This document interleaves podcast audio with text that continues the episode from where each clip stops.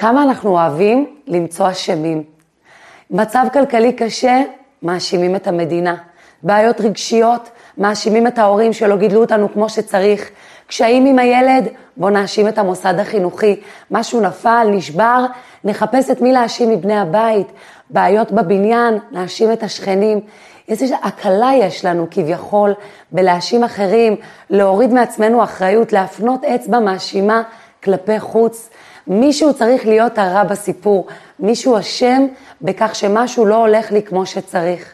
פגישה עם פרשת ויגש שמלמדת אותנו גישה אחרת לגמרי לנושא הזה של אשמה, לנושא הזה של אחריות, מי בעצם אחראי להדברים שקורים איתנו בחיים. יוסף הצדיק שנותן לנו דוגמה מדהימה, איך אפשר להתייחס אחרת לגמרי, גם לאנשים שפגעו בנו ואולי גרמו לנו קשיים בחיים, איך אפשר להתייחס בצורה שונה שתאפשר לנו לא רק לא להאשים ולא לנקום, אלא אפילו לגמול לחייבים טובות, להתייחס בצורה טובה ולאפשר תיקון וחזרה בתשובה לאדם השני. פרשת ויגש פותחת עם יהודה שניגש בגבורה ליוסף ועומד ומתעקש ומתחנן שהוא לא ייקח את בנימין. הוא אומר לו, תיקח אותי תחתיו, אבא שלנו מחכה לנו בבית. הייתה לו אישה, רחל, היו לו ממנה שני בנים, האחד טרוף טורף וזה השני בנימין. אני אמרתי לו שאני ערב שאנחנו מורידים את בנימין למצרים ומחזירים אותו שלם, ואם עכשיו אני לא אחזיר אותו, נפשו קשורה בנפשו, משהו יכול לקרות לאבא שלי. אני מצטער, אל יחר אף עבדך, אבל אל תכעס עליי, הוא כנראה מדבר אליו קשות, אתה לא יכול לקחת את האח הזה שלנו. ובדיוק לזה יוסף ציפה. הוא רצה לראות את יהודה נלחם בשביל אח שלו. אותו יהודה, שהוא זה שהציע לאחים למכור את יוסף לעבד, קיבל כאן הזדמנות, הזדמנות מדהימה לחזור בתשובה, לא רק להתחרט, אלא לבצע פעולה הפוכה לגמרי. אותו יהודה, שלא היה אכפת לו מאח שלו יוסף, שהוא הציע למכור אותו כדי להיפטר ממנו, הוא מקבל עכשיו הזדמנות לעמוד ולהילחם ולהיות ערב לחיים של אחיו בנימין, והוא באמת מצליח. ולפני שנדבר על התגובה המדהימה של יוסף, נסתכל רגע על הסיפור הזה, כי הרי לכאורה אנחנו אומרים, מה יש ליוסף? אם אתה כל כך חיובי, אם אתה מסתכל על הכל, שכל מה שקרה הוא בהשגחה פרטית, למה אתה מתעלל בהם? בהתחלה אתה חושד בהם שהם מרגלים, אתה שולח אותם להראות שיש להם עוד אח, הם באים עם האח, אתה מטמין להם משהו שהם כאילו גנבו בתוך עסקים, שוב פעם הם חוזרים, למה אתה מתנקם בהם? ולפי הסיטואציה שקורית כאן, שיהודה הוא זה שניגש להילחם על בנימין ולהתעקש, אנחנו מבינות שאין כאן התעללות ואין כאן נקמה, יש כאן התנהלות מאוד מאוד מחושבת שנועדה לתת לאחים את כל ההזדמנות כדי לחזור בתשובה ולתקן את המעשה הכל כך לא פשוט שהם עשו כשהם מכרו את יוסף. וברגע שיוסף רואה שיהודה לא נשאר אדיש, שהוא קם בגבורה, הוא רואה מארץ ישראל, קם ועומד מול מושל מצרים ונלחם ומתעקש על הזכויות שלו, הוא מתוודע על עיניהם ומספר להם, אני יוסף, העוד אבי חי. ונתמקד רגע בהתנהגות של יהודה, ויגש יהודה. הוא לא סתם צועק ומתעקש, הוא ניגש, הוא מתקרב, הוא מנסה לדבר בשפה שיוסף יבין, הוא גם אומר לו, מי כמוך כפרו, אני מבין שאתה מושל ואתה בעל מעלה מאוד גדולה, אבל תבין, יש לי אבא שמחכה לנו, זה יכול לשבור אותו, זה יכול לגמור לו את החיים. הוא בא בהקשנות אבל גם ברגישות, הוא בא ומראה לו את הצד שלו, הוא ניגש, הוא מתקרב. הרבה פעמים אנחנו רוצים שיקשיבו לנו, אנחנו רוצים לנסות להילחם על משהו, להתעקש, אבל אנחנו עושים את זה בצורה שאנחנו באים רק מהזווית שלי, מה אני רואה, מה אני רוצה, ויגש. צריך לגשת, להתקרב גם לצד השני, לנסות להסביר לאדם השני את הרגישות שבעניין, לכבד אותו, מי כמוך כפרו, לכבד אותו, את הזכות שלו להחליט גם אחרת, את המעמד שלו. מהמקום הזה, כשאני מצד אחד מתעקש, והוא בא ודיבר בתוקף, אבל אני משלב עם התוקף הזה גם רגישות והבנה, וניסיון לקרב את המצב גם לאדם השני, להבין גם את הזווית שלו, מאיפה הוא מסתכל, להיכנס לנעליים שלו, יש לי סיכוי הרבה הרבה יותר גדול שאני אצליח לגרום לו להבין אותי. ויגש זה לא רק לאנשים זרים, זה לא רק בסיטואציות כל כך גדולות כמו מה שקרה כאן, אלא אפילו בתוך מצבים יומיומיים בבית, כשאני רוצה שהבעל שלי יבין אותי, שהילד שלי יבין אותי ויכבד אותי. ויגש, תנסי להתקרב למקום שלו, להבין איך הוא רואה את הדברים, תסבירי לו את הרגישות שלך, תבואי בתוקף, אבל לא ראש בקיר, לנסות להבין, לנסות להסביר, להנגיש לאדם השני את הדברים מהזווית שלי, איך אני רואה אותם, לא לוותר, אבל גם לא לבוא במלחמה, לבוא בתוקף שיש בו רגישות, שיש בו מוח שליט על הלב, שבא ורוצה להראות את המצב בצורה שהאדם השני יבין וינסה לבוא לקראתי. ובאמת יוסף מתרגש לראות את יהודה נלחם וערב, כי כל ישראל ערבים זה לזה, כולנו ערבים לכל יהודי. כשאני רואה אדם אחר במצב לא פשוט, אפילו אם נדמה לי שאין לי סיכוי לעזור לו, ויגש. אני צריכה לעשות את המינימום, המאמץ שלי, לגשת, לדבר, לפחות להראות לו שאני מנסה לעזור לו. כשיש לו קושי רוחני, או קושי נפשי, או קושי פיזי, אפילו לגשת ולהראות, הנה אני כאן, אני ערבה, אתה לא לבד, כל ישראל ערבים זה לזה. המצב של יהודי אחר הוא נוגע אלינו. ובאמת יוסף מתרגש לראות את יהודה נלחם בשביל אחיו, והוא מתוודע ואומר, אני יוסף, העוד אבי חי. למה הוא שואל אם אביו חי? הרי רק הרגע יהודה אמר לו שהסיבה שבגללה בנימין לא יכול להישאר כאן, כי זה יכול להרוג את אבא שלו, זאת אומרת שהאבא שלו חי. אז למה הוא שואל העוד אבי חי? מסבירים לנו כמה פירושים. הסבר ראשון, כי הוא ריחם על האחים שהם לא הרגישו מבוכה, אז הוא רצה להיכנס איתם בדברים, אז הוא שאל אותם שאלה, כמו שהקדוש ברוך הוא שאל את אדם הראשון, היקע, העוד אבי חי? עוד הסבר, כשהוא אומר העוד אבי חי, הוא בעצם ממהר אותם, תזדרזו להביא לכאן את אבא שלי, כי זה שהוא עוד חי, זה לא מובן מאליו. ואני 22 שנה לא זכיתי לכבד את ההורים שלי, לא זכיתי לכבד את אבא שלי, בבקשה, תזדרזו להביא לכאן את אבי, כדי שאני אזכה לפגוש אותו, לכבד אותו, להשלים את כל מה שהפסדתי בשנים הארוכות שהוא לא היה כאן. ויוסף מבקש להוציא את כל האנשים שנמצאים בחדר, הוא מתחשב באחים שלו, הוא רגיש אליהם, ואז הוא פורץ בבכי. זה מדהים לראות שלפעמים נדמה לנו שמוח שליט על הלב והתנהגות שהיא מאוד שחלטנית, היא סותרת רגישות. זאת אומרת, אם אני רגיש, אז אני ספונטני, אני אימפולסיבי, ואם אני מוח שליט על הלב, אז אין לי רגישות. אנחנו רואים אצל יוסף את השילוב המדהים הזה. מצד אחד, מוח שליט על הלב, גם בפרשה הקודמת ראינו, הוא מתאפק, הוא לא מספר להם שהוא אח שלהם, הוא לא בוכה, הוא עושה את כל ההתנהלות הזאת של לחשוד בהם שהם מרגלים, לשלוח אותם להביא את בנימין, הכל מאוד מחושב, כדי לאפשר להם לחזור בתשובה שלמה, אבל זה לא שהוא לא מרגיש, וזה לא שהוא לא מתגעגע, וזה לא שהוא לא צריך להתאפק, כדי לא להתוודע לפניהם ולהגיד להם אני אח שלכם.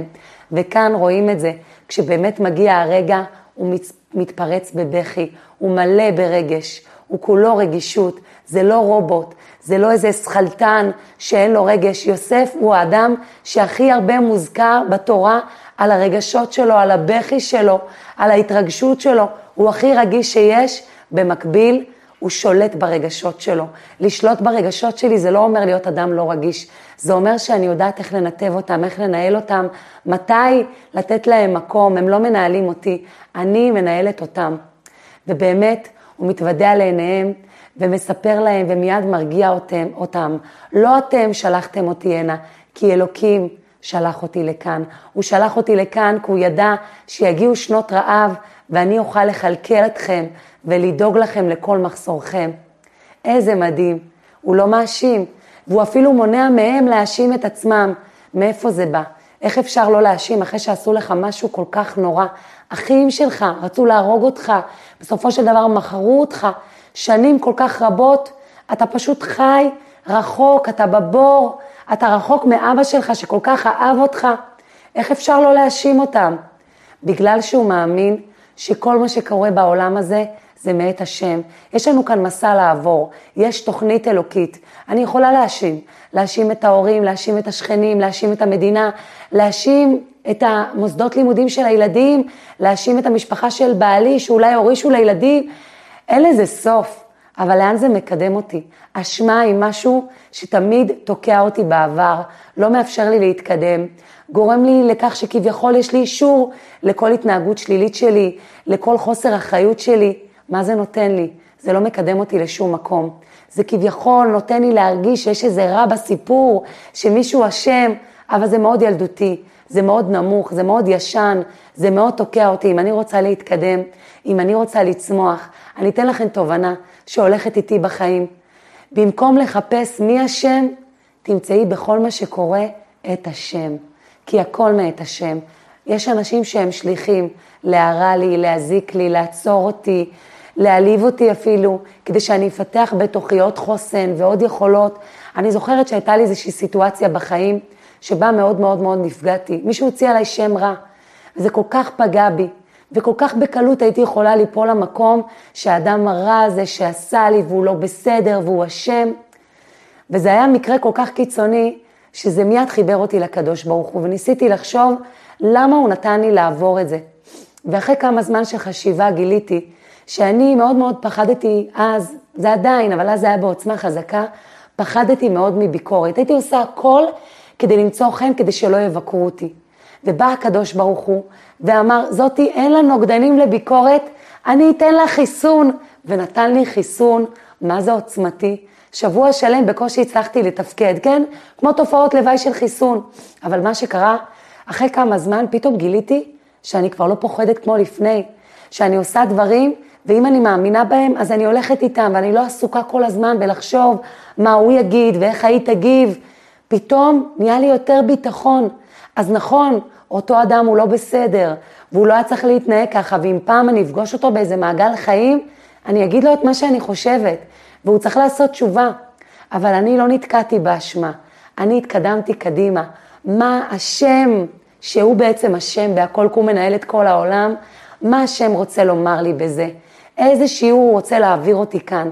לא תמיד אני אגלה מיד, אבל עצם ההסתכלות הזאת, שלא מחפשת השמים, אלא מאמינה שהשם הוא מנהל את כל המצב, מאפשרת לי להתקדם, לגדול, להגיב לגמרי אחרת לאנשים אחרים, אולי אפילו לפעמים לרחם עליהם, שהם נפלו שדודים בידי הנפש הבהמית שלהם, ולא שלטו בעצמם והתנהגו לא נכון.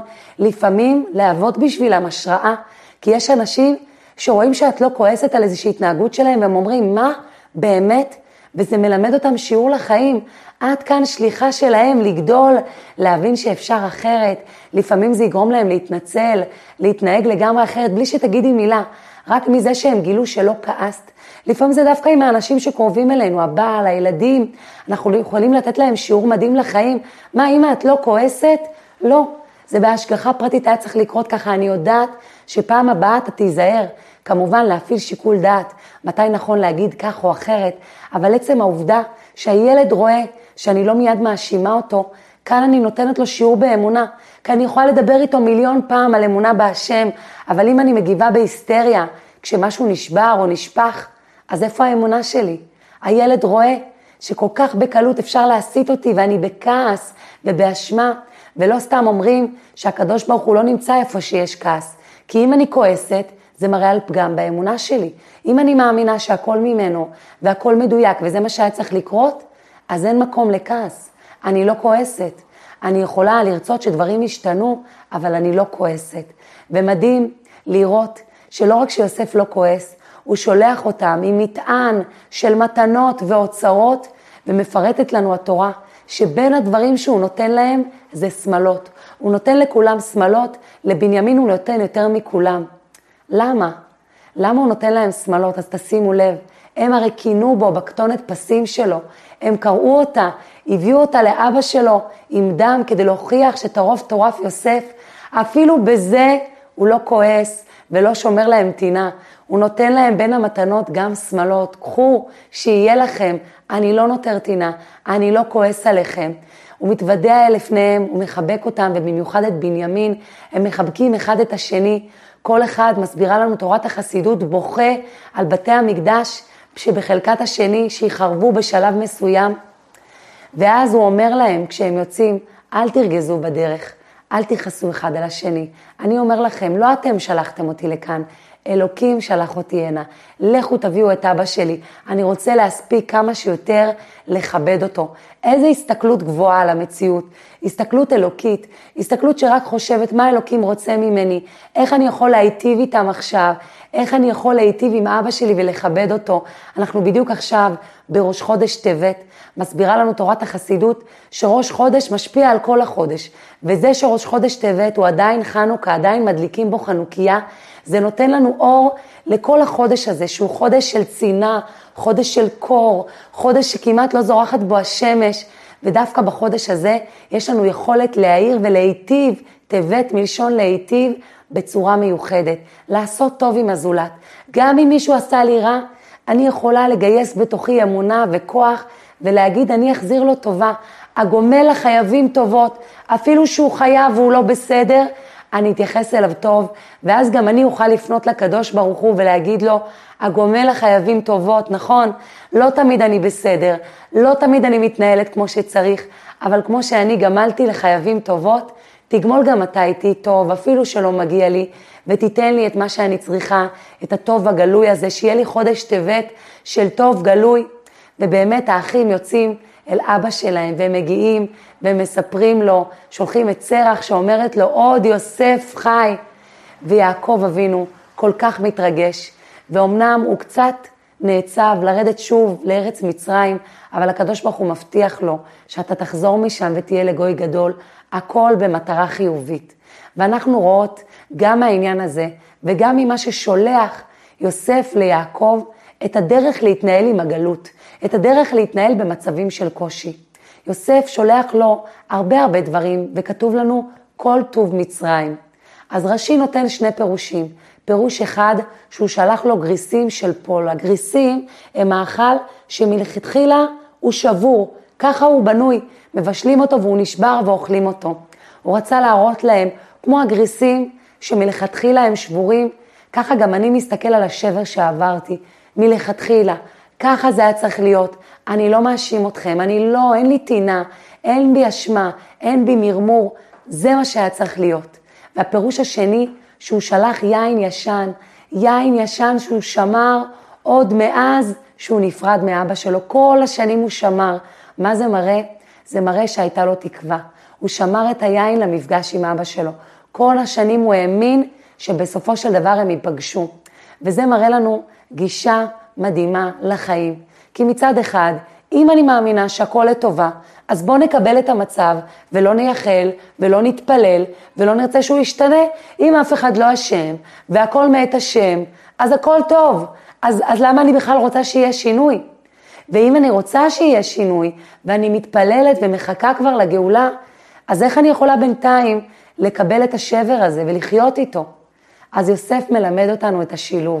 אפשר גם וגם, גם לראות את השבר כמשהו שהוא מת השם, והוא נועד כחלק מהשליחות שלנו והמסע שלנו בעולם, שנגדל, שנגלה בתוכנו עוד כוחות, שנתקדם, אבל במקביל גם לשמור את היין הישן, לשמור את התקווה והאמונה, להתפלל שיהיה לי טוב גלוי, טבת, טבע הטוב להיטיב, הקדוש ברוך הוא, אין לך גבולות, אתה יכול לעשות הכל, תעשה שיהיה לי טוב גלוי.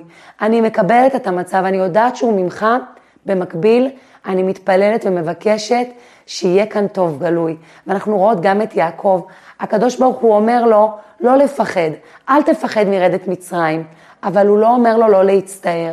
זאת אומרת, אנחנו לא צריכים לפחד מהגלות, אנחנו צריכים להאמין שהקדוש ברוך הוא שם אותנו פה והוא נותן לנו כוחות להתמודד, אבל אנחנו צריכים להצטער. עוד מעט 10 בטבת, אם אני רק אקבל את זה, אז אני אחיה כאילו יש גאולה, אז אני לא אבקש בכלל גאולה, אני אהיה לגמרי בטוב. לא, אומרים לנו, אל תפחדי, תאמיני שהמצב הזה הוא אלוקי, את צריכה להיות במצב הזה, אבל במקביל תצטערי, שיהיה בך צער, צער על העגלות של השכינה, צער על הסבל שלך, צער על סבל שכל כך הרבה אנשים שמתמודדים עם קשיים כלכליים, בריאותיים, זוגיים, שמתגעגעים לקרובי המשפחה שלהם שנפטרו. צער אמיתי, צער שמנתבים אותו למקום של עשייה, כן?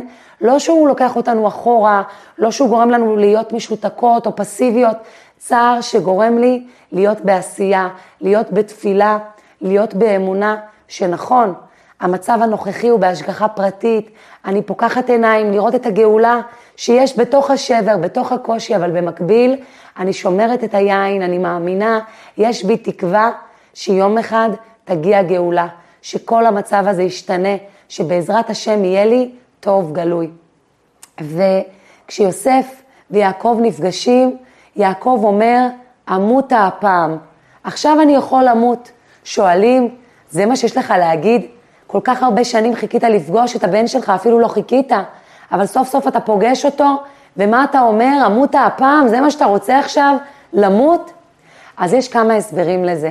אמות הפעם זה שיעקב הרגיש איזושהי אשמה, איזושהי אחריות, לכך שהוא זה ששלח את יוסף לראות איפה האחים שלו.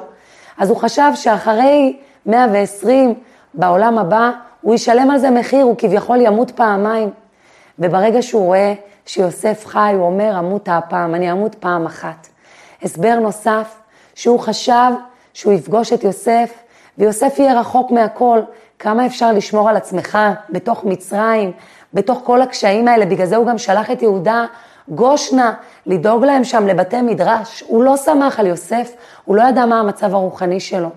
כשהוא פגש אותו, כשהוא ראה ששם שמיים שגור בפיו, ששום דבר לא השתנה, שיוסף שמר על עצמו, שהוא אפילו זוכר איפה הוא ואבא שלו עסקו, באיזה מסכת, מתי שהם נפרדו, מה התורה שהם למדו, שהוא מגדל את הילדים שלו בדרך הזאת, הוא אומר, אמות הפעם, כשאני אמות, אני יכול להיות רגוע לגמרי, אני יודע שכל הילדים שלי הולכים בדרך, אפילו יוסף שכל כך חששתי לגביו, ולכן הוא אומר את מה שהוא אמר. וזה פשוט מדהים לראות שכל האחים מגיעים לגושן, והם חיים, חיים של שפע. יוסף דואג להם להכל. וכאן יש לנו בעצם סגירה לסיפור המדהים הזה. יש לנו כאן הזדמנות לראות, כי לא תמיד בחיים אנחנו רואים איך משהו שגרם לנו סבל, היה בסופו של דבר לטובתנו. אנחנו צריכים להתחזק באמונה. אני לא מבינה, אני כן מאמינה שהכל לטובתי העליונה, גם כשאני לא רואה את זה. אבל לפעמים אני אראה את זה, לפעמים ייקח שנים, עד שאני אוכל לראות איך זה היה לטובתי. אבל בינתיים אני יכולה רק להאמין, ולשאוב כוח מיוסף. כי זה לא שנה ולא שנתיים, 22 שנים לקחו, עד שהוא באמת פגש את האחים שלו, התוודע לאבא שלו, עד שבאמת הוא יכל לומר, עודך השם כי ענפת בי, אני מבין למה זה קרה לי. הנה, אני יכול לחלקל את האחים שלי, את אבא שלי, אני יכול לזכות שוב, לכבד את אבא שלי, שכל כך הרבה שנים לא ראיתי אותו, אני יכול לדאוג, להציל את כל העם שלי. אבל כל כך הרבה שנים הוא לא ראה את זה, הוא רק האמין. הוא האמין שאלוקים חשבה לטובה, הוא האמין שלא אתם שלחתם אותי, אלא הקדוש ברוך הוא שלח אותי, הוא האמין שהוא בשליחות. והתפיסת עולם הזאת, שזוכרת כל הזמן שאני בשליחות, ואלוקים מנהל את ההצגה, והוא מנהל את הכל לטובתי, ואני לא מחפשת מי השם, אני מוצאת בכל מה שקורה את השם, זה מה שאפשר לו כל כך הרבה שנים, להיות חיובי, להיות בטוב, להיות בשליטה עצמית על ההתנהלות שלו, על הרגשות שלו, וזה משהו שכל אחת מאיתנו יכולה לקחת. יש בתוכנו ניצוצות של כל אבות האומה, יש בתוכנו גם ניצוצות של יוסף הצדיק. אנחנו יכולות לשלוט ברגשות שלנו, אנחנו יכולות לספור רגע, ולפני שאני מגיבה להתייחסות של אדם, להכניס את הקדוש ברוך הוא לתמונה. כי כשאני מכניסה את הקדוש ברוך הוא לתמונה, התגובה שלי בהכרח תהיה שונה. אני אסתכל אחרת, זה לא אומר שאני אקבל כל התנהגות, זה לא אומר שאני אחבק כל אדם שפוגע בי, אבל אני אגיב בצורה שונה, בצורה של אמונה, בצורה גבוהה יותר, ואז הכל ישתנה, כי כשאני מגיבה אחרת, אז האדם השני מגיב לי אחרת, ואני מתייחסת אחרת, יש לי פתאום יותר כוחות, האשמה היא גוזלת מאיתנו כוחות, היא תוקעת אותנו במקום, היא לא מאפשרת לנו להתקדם, האשמה היא תמיד אחורה, אחריות היא קדימה. אני יכולה לקחת אחריות מכאן להבא, איך אני מתנהלת עם המצב, איך אני מתייחסת, וזה מדהים, איזה סיפוק יש לנו כשאנחנו לא מיד מאשימות. אפילו במצבים הכי קטנים שיש, תחשבו לעצמכם, הבית נקי לפני שבת, ופתאום הילד בא, לקח לו צלחת של אוכל, ושפך הכל על הרצפה. זה קרה לכל אמא, זה קרה לכל אישה. והפעם הזאת שאת מסוגלת לא לחוס, אלא להגיד, אוי, לא נורא, בוא נאסוף. איזה גבורה את מרגישה, את כאילו מרגישה שגדלת באיזה 10 רמות, איך הילד שלך מסתכל עלייך, איזה שיעור הוא מקבל לחיים. אמא ששולטת ברגשות שלה בדיוק במקום הזה של השליטה העצמית, הקדוש ברוך הוא נכנס בתוכנו. אנחנו מרגישות את החיבור האלוקי. אני מרגישה הרבה הרבה יותר גדולה ממי שאני באמת. אני מרגישה כאילו מישהו הרים אותי מעל האינסטינקט הזה של לחוס ולצעוק ולהשיב. ואם ככה זה בדבר הקטן הזה של צלחת שנפלה על רצפה נקייה, על אחת כמה וכמה, בדברים הרבה הרבה יותר גדולים. כי בסופו של דבר, לא משנה במה אנחנו עוסקות בחיים, כולנו כל הזמן מתנהלות מול אנשים, במערכות יחסים, כל הזמן נאמרים לנו אמירות, קוראים לנו מקרים, ואיך הדברים יתקדמו, זה תלוי באיך אנחנו נגיב. כשאני יכולה להגיב בצורה אלוקית, כי אני לא מנהלת את המצב, אני לא יכולה לשלוט במה יבוא לפתחי, אני לא יכולה לשלוט באיך אנשים אחרים, אפילו קרובים אליי, התנהגו אליי. הדבר היחיד שהוא בשליטה שלי, זה התגובה שלי. המציאות אלוקית, התגובה שלי היא בבחירה חופשית. איך אני מגיבה? איזה רגשות מנהלים אותי? איך אני אוכל להגיב בצורה חיובית? ברגע שאני אזכיר לעצמי, בכל רגע מחדש, מול כל מצב מחדש, וככל שאני אתאמן בזה, אז שיגיעו מצבים לא פשוטים, זה יבוא לי באוטומט. קודם כל להכניס את השם לתמונה, ולהגיד רגע, זה מאת השם, האדם הזה הוא רק שליח. איך נכון לי להגיב? הקדוש ברוך הוא, איך אתה רוצה שאני אגיב? כי לא תמיד אני יכולה רק לקבל את זה. הנה יהודה קם וניגש ומתעקש ומדבר בתוקף. הוא לא מקבל את המצב, הוא לא אומר אוקיי תיקח את בנימין, הוא לא אומר בסדר זה מושל מצרים, אין לי סיכוי לעמוד מולו, לא. הוא עומד בתוקף.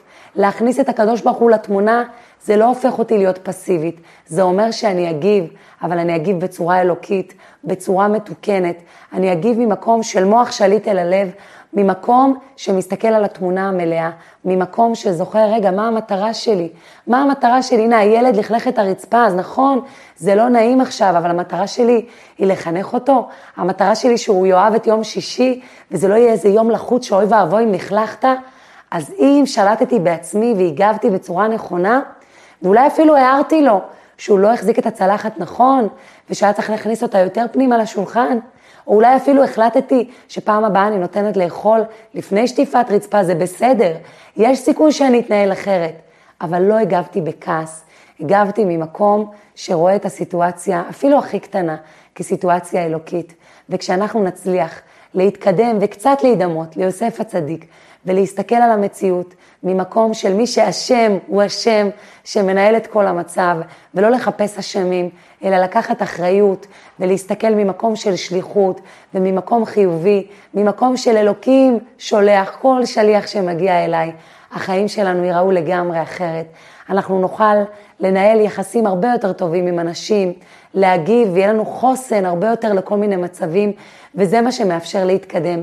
כי אמרנו גם בפגישה הקודמת, ונגיד את זה שוב, היום מה שמאפשר לאדם להצליח, זה לא רק התארים שלו, זה לא הייחוס שלו, או המשפחה שאליה הוא נולד, או הקשרים שיש לו, זה קודם כל החוסן הנפשי. איך אני מגיב למצבי קושי, איך אני מגיב לכישלונות, ברגע שאני מסוגלת להגיב בצורה מאוזנת, בטוח שתהיה לי זוגיות יותר טובה, הורות יותר טובה, הצלחה יותר טובה בעבודה שלי, השפעה יותר חיובית על הסביבה שלי, מי מאיתנו לא רוצה את זה. אז בעזרת השם שנזכה ללמוד מיוסף הצדיק, ואתן מוזמנות לכתוב לי כאן בתגובות, מה אתן הכי לוקחות מכל מה שדיברנו, לעשות לייק, להירשם כמנויות, כדי שהערוץ הזה יצבור עוד תאוצה, ויגיע לעוד ועוד ועוד נשים, שבעזרת השם יזכו לגשת ויגש, ולהיפגש עם הפרשה, שיהיה לנו המשך חג שמח, חודש טוב ומיטיב, חודש שמתוך חיבור לקדוש ברוך הוא, נזכה להיטיב בו, לעשות כמה שיותר דברים טובים. תודה רבה.